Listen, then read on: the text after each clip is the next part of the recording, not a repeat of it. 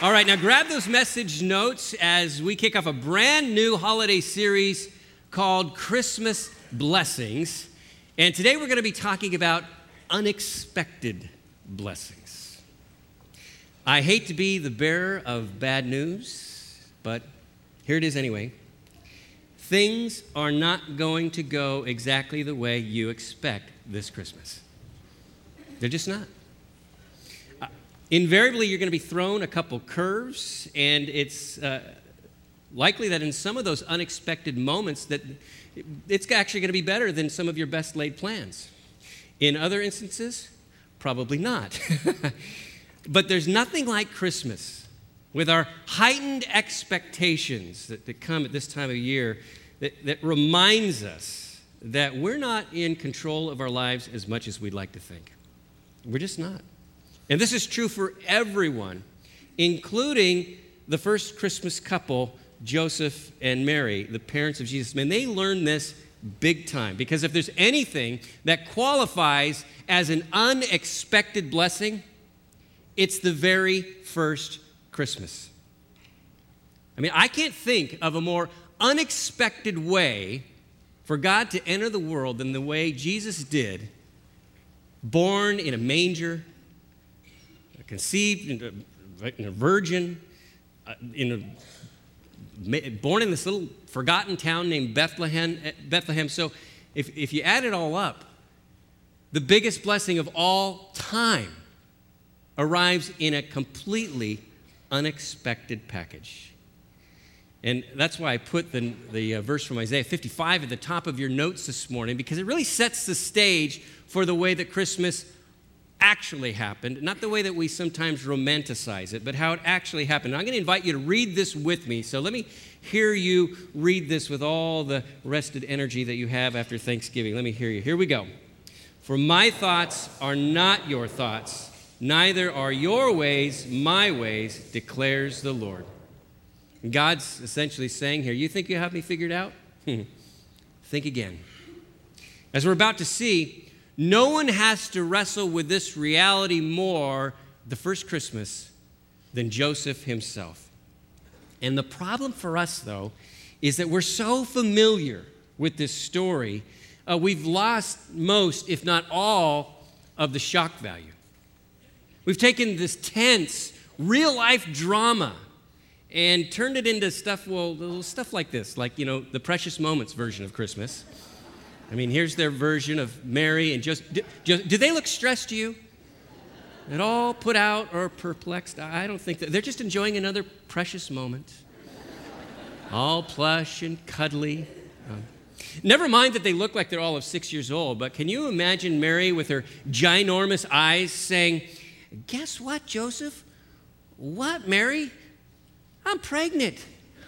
I could explain how this happened, but you'll never believe me. Wow, Mary, you're right. I guess the wedding's off. You know, somehow these two just don't capture the tension that must have existed in that moment. And by the way, if your kids are confused over what Christmas is all about, the good people at Precious Moments are here to help with, with, with products like this.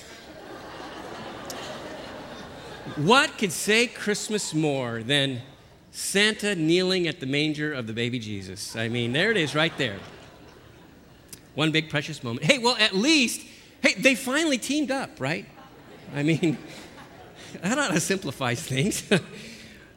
My point is, we probably need to recalibrate our lenses just a little bit if this story is going to speak to us in ways that have anything to do with real life. I'm going to invite you to open your Bibles to Matthew chapter 1.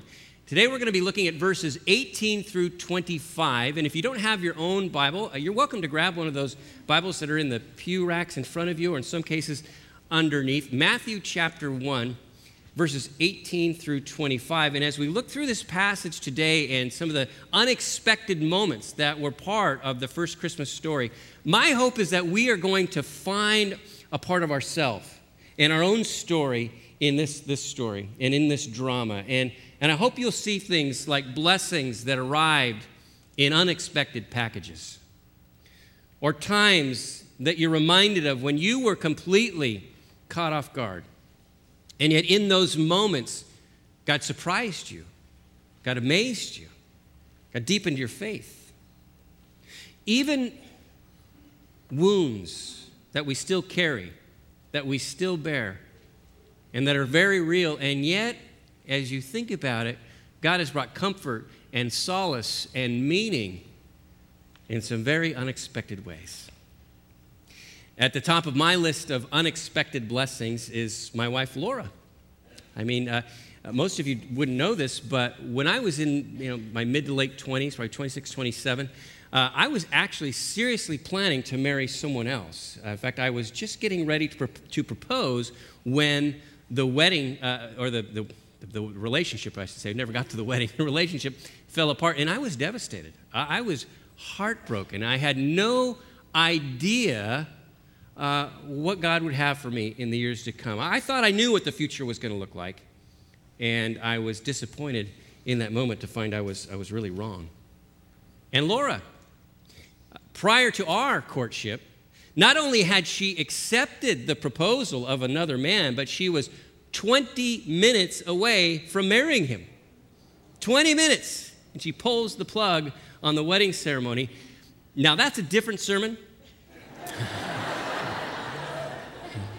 but suffice it to say, uh, Laura and I, and now 16 years of marriage later and three children, we are living examples of how God can bring amazing, unexpected blessings out of some of the most unwelcome events in our lives, which I think is really cool because it doesn't mean that we won't get hurt or be disappointed.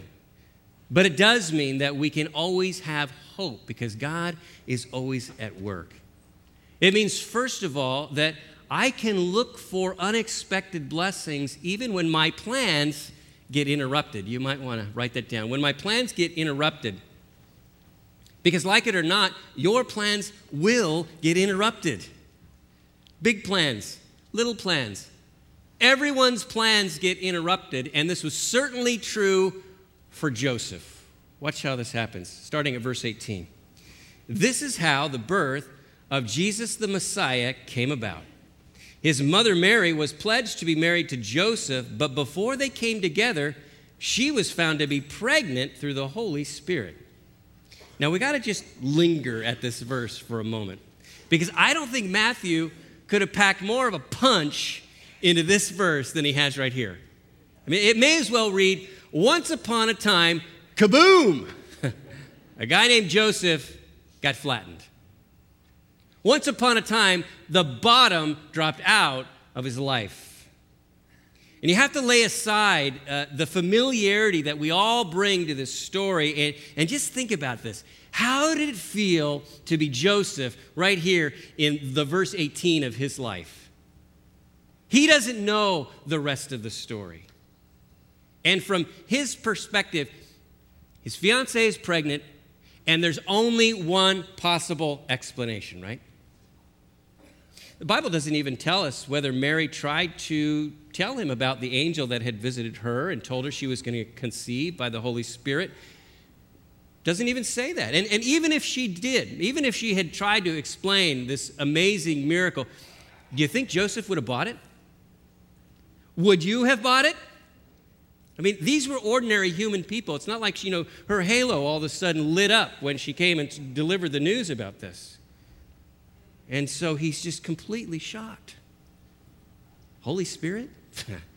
right. Yeah. Mary's not just pregnant, she's crazy. So the story of Jesus begins in total chaos, with a scandal, no less.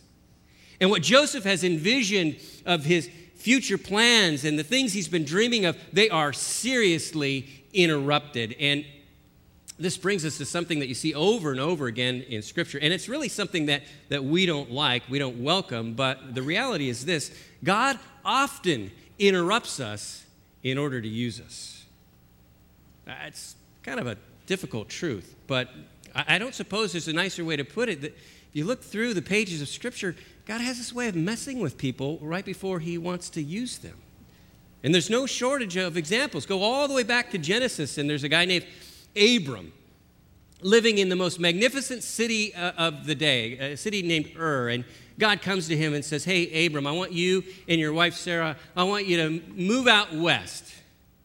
Not a lot there, but a lot of scary people. And, you know, the more powerful ones are going to think that your wife is really cute. Uh, you'll have a good time with that. I'm going to change your name to Abraham, and I'm going to throw in several decades of infertility. But after all of that, I'm going to make a great nation out of you. So, hold on to that, Abraham. okay. Sounds awesome, God. Fast forward just a couple generations to Abraham's great grandson Joseph, not the Joseph of Christmas, but a, a Joseph that lived many centuries before all that. God's going to use him to save countless thousands of lives. And long story short, Joseph ends up in Egypt. He, he's an Israelite, but he's in Egypt, and he is uh, second most powerful guy in all of Egypt. He's Pharaoh's right hand man. And God tells him that there's going to be a horrible famine that's going to descend on the earth. And so Joseph orchestrates this amazing like food bank program, essentially, perhaps history's first food bank. And when the famine hits, nations come from all around the known world to receive food and salvation, essentially, from Joseph because of how God has used him. Now, if you know his story, you know how it began. It began with his brothers selling him into slavery. And that was just the beginning of several unpleasant twists and turns. So, if God would interrupt people that we see in the pages of Scripture, why would we think it would be any different for us? Think of your own life. When are the times when God has your most undivided attention? When uh, life is good, the sky is blue, all is right with the world? Or when you've been knocked off balance, or perhaps even on your back? And please hear me here. Don't get me wrong. I'm not suggesting that God just you know, meddles in our lives or, or, or you know, interrupts us just to get our attention. A lot of times, our interruptions come because of our own stupid or sinful choices or the stupid or sinful choices of other people's, and we just happen to be on the receiving end. But even in those moments, God promises to work for our good, to work in all things, because He will not allow our pain to be wasted. So if He allows your plans, whether they're big or small, to be interrupted, you can also be sure that He has plans to, to use those things so that at the very least you will be able to draw meaning and purpose from those chapters of your life. And perhaps you might just find yourself experiencing a blessing that you never imagined. Now, back to the Joseph of Christmas. Here he is on the cusp of the greatest miracle that the world has ever seen. And how's he doing? He's crushed. He's humiliated, angry, confused, jealous. And if we had a time machine, we could go back and say, Oh man, don't worry. It's going to be awesome. You're going to be the stepfather of the Savior of the world. Don't worry, Joseph. But if we could do that, and if he knew the script from beginning to end, where would be the blessing in that? Where would be the opportunity to trust God, to grow in faith? Where would be the opp- opportunity to demonstrate nobility and courage in the face of adversity? Wouldn't be there at all. It'd all go away. So, in real life, Joseph has to respond to the limited amount of information he has, and all he can do is take it moment by moment, day by day. Same's true for you and me, right? There are blessings in those moments when, when we don't have all the answers, but we say, Lord, I don't know what to do, but I, I know I want to trust you. And God's, God brings blessings in, in those places that, that really don't come about any other way. And by the way, most of the time, we don't have all the answers, right? Very rarely is it all crystal clear. But because God has the answers and God is good, I can nonetheless look for unexpected when my plans are being interrupted. And that really leads into our second point because on the heels of every interruption is usually a period of uncertainty where we're just kind of at a loss. But even so, I can look for unexpected blessings even when my concerns aren't immediately addressed. Tough thing about life's interruptions, they rarely come with new instructions, at least not immediately. And I don't know how long it took for Joseph to get more clarity on what was going on. Could have been hours, days, weeks. But for a while, he's going to have to figure out what to do pretty much on his own. Picking up at verse 18. Because Joseph, her husband, was faithful to the law and yet did not want to expose her to public disgrace, he had in mind to divorce her quietly. Now, you may know how engagements worked in, in that day in ancient Israel. Uh, there's still places in the world that's the same. Uh, first of all, marriages were arranged by the parents, by the families. And so this problem is much bigger than just Joseph and, and Mary. This involves two families. This could potentially, you know, split a village in half. So this is a big deal. And second, once you were engaged, the engagement was as binding as marriage itself. In fact, they were considered married, except they lived in their parents' homes until the wedding ceremony, which could be a year apart from when they got engaged. But nonetheless, it was so binding the only way out of it was through divorce. So here's Joseph God honoring and faithful to the law, which was important to him, important to his family. And by the way, their reputation's on the line now, too. And as far as Joseph is concerned, there's only one option divorce. That's really the only category he has available to him. It's not like you just, you know, here, here's your ring back. They didn't do it that way. Now, the only place he has some discretion is how he will divorce Mary. Uh, the more public way would be to go to the religious elders and say, uh, A crime has been committed against me. This woman has committed adultery, and the consequences would fall on Mary. And Joseph had every right to do that. He would have been hewing to the letter of the law to do that. And if he was concerned about damage control and wanting to come out of this, you know, kind of smelling as good as possible, that's the way he would have done it. Because it would all get focused on Mary. But instead, he chooses to divorce her quietly, which means there's going to be a big question mark over them. What happened? People are going to gossip and they're going to talk and they're going to wonder. Joseph chooses not to vilify Mary. He can't marry her, but he's not going to crush her. Verse 20. But after he had considered this, now I want you to stop there for a moment because in the original language this was written in, the word for considered there that you see can mean to ponder or to turn over in your mind over and over again, suggesting to me that he had time to roll this over, to, to mull on it, to have some sleepless nights where he's thinking, what am I going to do? And he finally he arrives at this decision, but the point is the answer didn't immediately drop out of the sky for him. He's got a twist in the wind for a while. Can you relate to that? I know I can. An interruption happens and and, and your concern is not immediately addressed. There's a time where you feel like you're just waiting on the Lord's answer. Well, after Joseph comes to a decision, an angel of the Lord appeared to him in a dream and said, Joseph, son of David, do not be afraid to take Mary home as your wife, because what is conceived in her is from the Holy Spirit.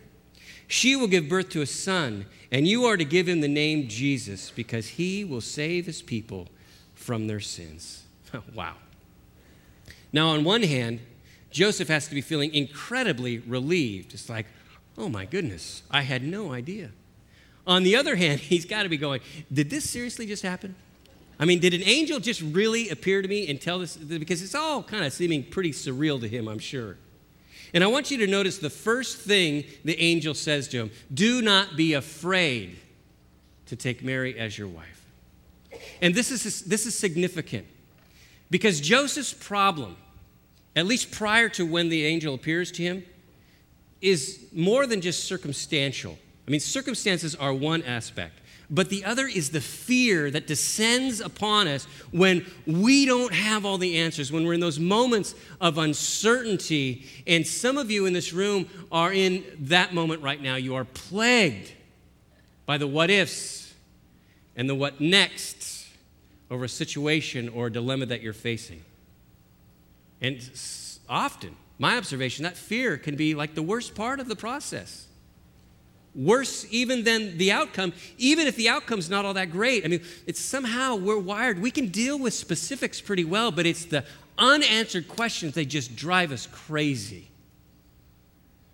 And in those moments, fear can essentially become our Lord and Master because it's fear that is driving us, fear that is motivating us and consuming us and capturing us.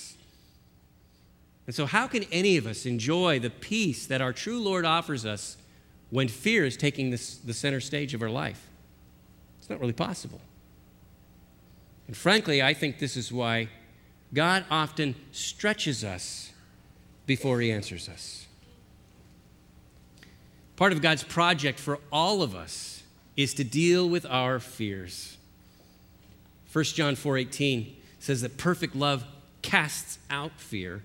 And so in his perfect love, God gives us opportunities to trust him and experience him even in the face of our fears because that's the only way we will overcome them when we become convinced that God is bigger and greater than the thing that we fear.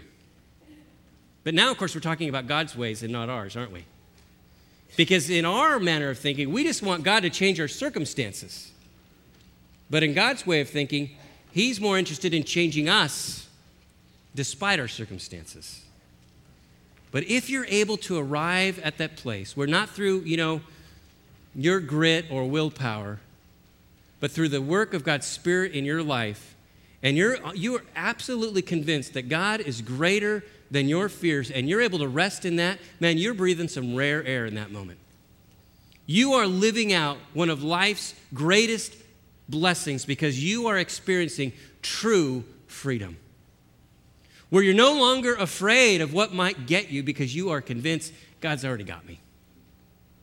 That's freedom. That's abundant life. That's blessing where we can be still and know that He is God. And that's God's agenda for all of us. This is the exact process that Joseph is going through in this, this story. And notice, God doesn't solve all his problems. Yes, the angel comes to him and tells him about how Mary's conceived, and that had to be a huge relief and blessing. But even so, how many people around them are likely to believe this? The angel doesn't appear to all of them. The angel appears to Mary and to Joseph and later, the Spirit's going to reveal to one of Mary's relatives, Elizabeth, that this is how she's conceived. But, you know, there was no message written across the sky. So, for everyone else living at ground level, there's a much more ordinary explanation to what's going on in their lives. So, the angel says, Don't be afraid to take her as your wife. Hey, there's good reason for this. Perhaps they move up the date of the wedding ceremony, and people go, hmm, I wonder why. And then when Mary's pregnancy starts to show all too early, the gossip starts to, to increase and grow. Hey, they knew about the birds and the bees, you know, and their neighbors gossip just like ours. And so this is very likely how this story looked to the people surrounding Mary and Joseph. And yeah, we kind of miss this in the little figurines in our mantle. You know, we don't have the people going like this, but perhaps we should, because this was real life playing out in these two. It looked like a scandal, frankly, to all involved. But it's amazing because Matthew wants us to know no, here's the facts. Here's what really happened right here in verses 22 and 23. All this took place to fulfill what the Lord had said through the prophet The virgin will conceive and give birth to a son, and they will call him Emmanuel, which means God with us. And this is mind boggling because there really couldn't be a bigger gap between what God is doing, heaven coming to earth in the womb of a virgin, and everyone else's perception of what's going on. There really couldn't be a larger gap between the two. I mean, unexpected in blessing indeed. And it's not just Mary and Joseph that are on the receiving end. The promise of God being with us, becoming one of us. Matthew is looking all the way back to Isaiah 7:14, written about 735 years before the Christmas story. And he's going, That prophecy, it's hap- it happened right there. This was a promise that was given to Israel and by extension the rest of the world. And, and here's Isaiah's own words, again, 735 years before Christmas, where he says, Therefore the Lord himself will give you a sign. The virgin will be with child and will give birth to a son and will call him Emmanuel. Now, now talk about God stretching us before he answers us. Because Isaiah pens this prophecy, 735 years go by, and when it's being fulfilled, there's like all of two people on planet Earth that actually recognize it's, what's going on. Well, two. And I love this because this is not how we would go about it, right? I mean, we'd have a rollout plan for an event of this size. we'd have our marketing in place. We'd have a, you know, there'd be a countdown clock at Times Square. Christmas in 30 days. Well, they actually probably have something like that, but it, it doesn't really point people to Jesus either. My point is that God is, he's so wonderfully relaxed about his plans unfolding here. It's like, yeah, two people's enough. I'll send the angel to those shepherds and then they'll know, but nobody really listens to shepherds. And I'll get those guys to come from the east. They'll bring their presents, those wise men, but foreigners aren't all that persuasive either. And God just lets the, the ripple effect of his son's birth just kind of grow and spread until it finally reaches the remotest parts of the earth, but it, it won't be carried by human power or human persuasion or human cleverness. It will spread through the power of God's word and his spirit as he penetrates one heart after the next. Because as he says, For my thoughts are not your thoughts Neither are your ways my ways, declares the Lord. And so, friends, if you can't seem to make heads or tails about what God is doing in your life right now, be encouraged. It probably means He's up to something. Not something you might expect or even welcome, but something that over the course of time He will work for His good in your life, and He will bring blessings from it, unexpected ones, not just for you, but into the lives of the people that He allows you to impact. So let's recap for just a moment some of the takeaways from this story. Number one, I can look for blessings when my plans get interrupted. I can look for them when my concerns aren't immediately answered. And third, when my obedience demonstrates grace. I made a moment, uh, I made, excuse me, I made a comment a moment ago about how God's more interested in changing us than he is our circumstances. And the proof of this is really how we eventually respond to God's revelation in our life. If his grace is taking hold, and remember, Joseph was seeking answers, and the angel brought him answers. And so now he has to make some choices. It's got a go time for Joseph. What are you going to do? What's the path that you're going to take? And let's pick up the story at verse 24. When Joseph woke up, he did what the angel of the Lord had commanded him and took Mary home as his wife. But he did not consummate their marriage until she gave birth to a son, and he gave him the name Jesus. So, how does Joseph's obedience demonstrate grace? Well, think. He's willing to really lay aside what may become of his reputation. He's willing to lay aside his divorce plans, take Mary as his wife. Uh, he accepts Mary's first baby, even though it won't be his own. He won't be his biological father, but he accepts him as his own.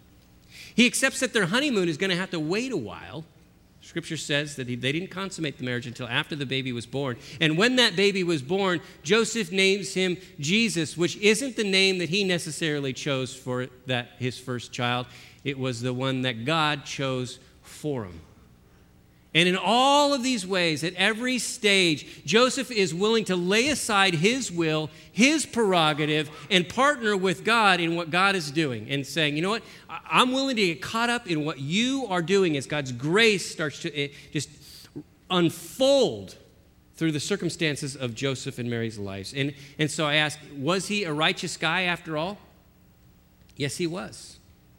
But it wasn't because of his ironclad determination or how strictly he stuck to the letter of the law. It was rather because he was willing to enter into a holy scandal, willing to, to partner with what God was doing in grace, willing to throw his lot in with Mary rather than you know, throw the book at her. And so while Jesus would come to uh, provide the grace of God the Father in heaven, he could also look to his earthly father Joseph for examples of grace too. Grace received and grace given. But keep in mind, this story doesn't end with, and they all lived happily ever after. There was a lot of hardship that followed for Joseph and Mary, and especially Jesus, which should tell us all that even when we get caught up in, in God's gracious mission and plan in this world, there will still be tough times. There will still be unexpected twists and turns. There will be disappointments and losses and delays. But the good news is this the good news is that God never takes us where His grace cannot keep us. God may very well call you down a very unexpected path, but He will never take you where His grace cannot keep you. And I do not say this glibly. I say this knowing all too well the stories that play out in this church uh, community um, stories of pain and excruciating loss. Uh, being totally honest, uh, sometimes I think if I hear another cancer diagnosis, I'll, I'll just puke or, or fall over on the ground. There are so many times where I feel absolutely helpless, which I am, by the way, to offer comfort in times of, of, of deep pain, down in a hospital room where I was at this week, uh, in conversations with people after, this, after services, in emails that all the pastors receive, in funerals that we all perform. But it's in those moments where we see the power of God's grace revealed, where we see his, his, the sufficiency of His grace and His power perfected even in our weakest moments. And frankly, I would have hung up this pastor thing a long time ago if I wasn't absolutely convinced that God was doing something monumental at that very first Christmas, where God was sending the answer to everything that is wrong with this world, because the greatest and most unexpected blessing of all is Jesus Christ. Period. Amen indeed. And because Jesus has come, because Jesus has come, we have hope that no amount of fear or misfortune can ever erase. You can count on Him like nothing or no one else. So before we close, I just want to take you back very briefly to a part of the story that we skimmed over because the angel didn't just bring Joseph information, he actually brought him the gospel, the good news of God's grace given in Jesus Christ. And it's right here, look at it again in verses 20 and 21. What is conceived in her is from the Holy Spirit. She will give birth to a son, and you are to give him the name Jesus, which means God saves, because he will save his people from their sins. And if, like me, you need to be saved from your sins, this is incredibly good news. We have a Savior. And that same Holy Spirit who made Jesus a physical reality in Mary's womb is the very same Holy Spirit who makes Jesus a spiritual reality in our lives. And that's not just some kind of happy metaphor, that is real. Jesus takes up residence in our hearts and lives through the power of the same Holy Spirit. So I don't know where you may be today in your life or faith or journey. But I would suggest that there is no better time of year than, than now to invite Jesus to, to become a bigger and more real reality in your heart and life as well. Because bottom line is this God wants to give you the greatest Christmas blessing of all. He wants to give you Himself. Would you bow your heads in prayer with me? Heavenly Father, thank you so much for your goodness and your grace thank you for giving us your Son, Jesus the Christ, born in Bethlehem some 2,000 years ago under the most unexpected circumstances. And yet, Father, we're reminded that, that you're always working in ways that we don't immediately uh, apprehend, that your ways are, are, are higher than ours. They're different than ours. They're better than ours. And so may we be filled with wonder and amazement at the story of your son's entrance into this world. And Father, I think of uh, every man and woman in this room. We all bring with us uh, hurts. We bring with us uh, hang ups. We bring with us uh, question marks over situations in our lives. And so, Father, I pray that you would meet us in this moment, that you would give us hope and comfort, that we would sense your presence, your grace, that you would give us joy in knowing that you are working in us and through us, and that you will not allow our pain, our disappointment to be wasted, but that you will bring purpose, that you would, will advance your kingdom, that you will do great things that will lead us to simply uh, stand in awe of your goodness. This can only happen, Lord, through your power. And so we ask that your will. Um, would be done in us. And Father, um, thank you for this church, for all that you're doing. We look forward to what you have for us. We pray this in Jesus' name. Amen.